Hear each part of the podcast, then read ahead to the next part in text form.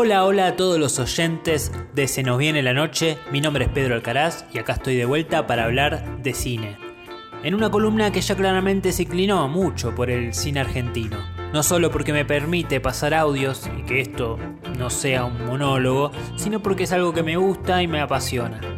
Y hablando de pasiones, sueños, cine argentino, hoy vamos a hablar de uno de los directores más importantes de nuestro país, el señor Juan José Campanella. Nació en julio de 1959 en Buenos Aires, estudió cine en Estados Unidos y lleva dirigido grandes películas a nuestro país, en las que se destacan El hijo de la novia, Luna de Avellaneda, Mete Gol y la ganadora del Oscar, El secreto de sus ojos. Para televisión trabajó muchísimo, acá y en Estados Unidos. Dirigió capítulos de La Ley y el Orden, escribió y dirigió Vientos de Agua, El Hombre de tu Vida, entre otros. Yo me muevo con el tiempo, soy las ganas de vivir, las ganas de cruzar. Hablemos un poco del cine de Campanella, de su sello, su estilo. Porque hay en su recorrido tópicos que maneja con mucho talento. Sus personajes protagonistas en su mayoría luchan por lo justo.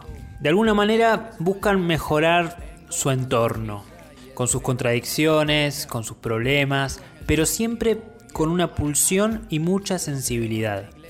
El amor, las amistades, los sueños, son temas que interpelan y cambian a los personajes de Campanella. Vamos a escucharlo un poco a él.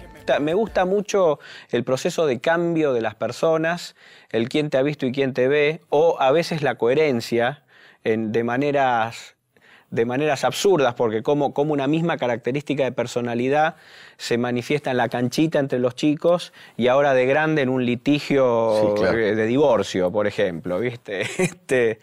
Hablemos de Luna de Avellaneda, película que se estrenó en 2004, sucede justamente en la ciudad de Avellaneda, y actúan Ricardo Darín, Valeria Bertuccelli, Eduardo Blanco, Silvia Cutica, entre otros y otras. El club que fundó Don Aquiles ya no existe. Para mí el club es un símbolo de otra época. No es un símbolo de otra época, es una realidad de hoy. Con 392 pibes que van todos los días a hacer actividades. ¿Por qué estás Bárbara sola? ¿Nunca te cagó una mina? Mónica. Es un tipo que se enamoró de mí, que me ama. Y yo lo miro a los ojos y le creo, porque tiembla cuando me lo dice. Gracias, Vos sabés que mamita no tiene un mango.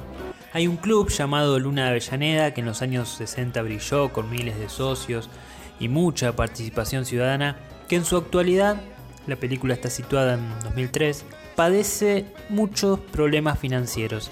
Acarrea una deuda, precisamente con la municipalidad, y eso es una amenaza real a la permanencia de la institución. Román, interpretado por Ricardo Darín, le dedicó toda su vida al club y hará lo que sea para defenderlo. La película tiene muchas vertientes. Por un lado, lo que les conté, el conflicto del club con, digamos, la municipalidad representada por el personaje de Daniel Fanego, y por otro lado maneja otros conflictos de Román, con su pareja, su paternidad, su rol en la sociedad, la dignidad. El tema de esta película, como lo ha mencionado el mismo director en alguna entrevista, es la dignidad.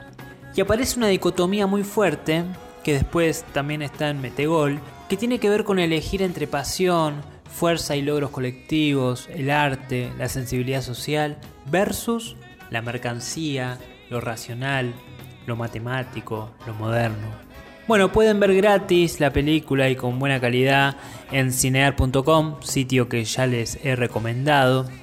Y vuelvo en un ratito con otra película de Juan José Campanella. Ven a bailar, que se va en la sala de mi loca fantasía. Quiero olvidar con beso nuestras penas. The winner is El secreto de sus ojos. The Secret in Their Eyes. Argentina. Juan José Campanella. Qué momento ese. ¿eh? Tarantino y Almodóvar anunciando que El secreto de sus ojos gana el Oscar a Mejor Película Extranjera.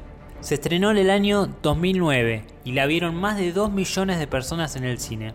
En el reparto se destacan Ricardo Darín, Soledad Villamil, Guillermo Franchella y Pablo Rago.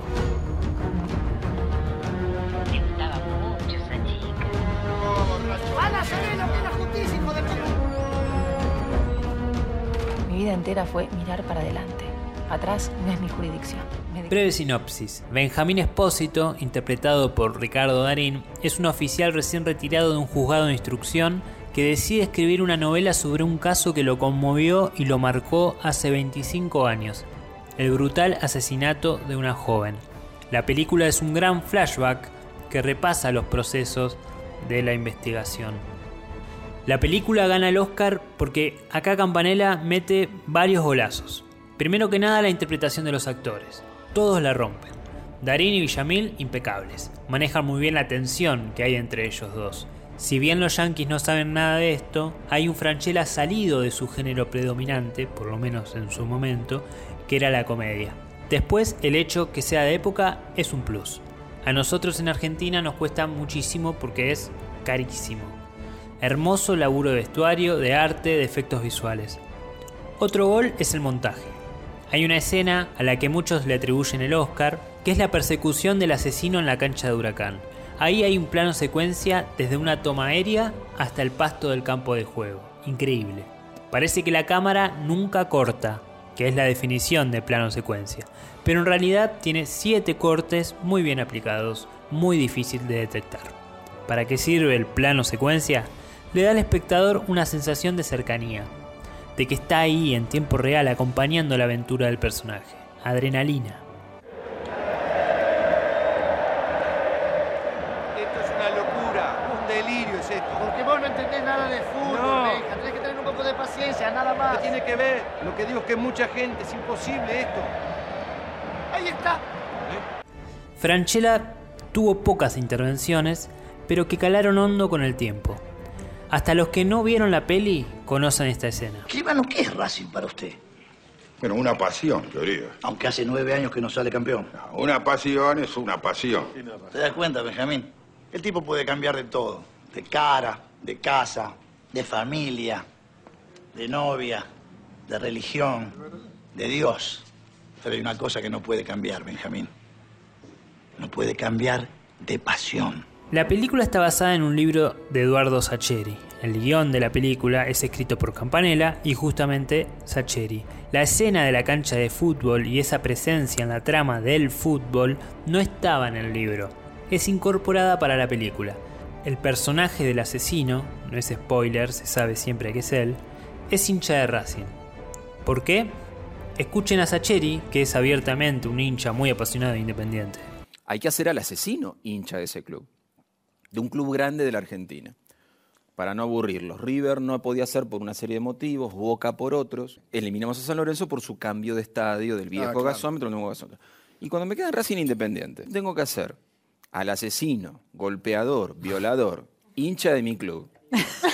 Algo mal estás haciendo, algo mal. Esto fue todo, espero que les haya gustado. Esto fue Cine en C nos viene la noche.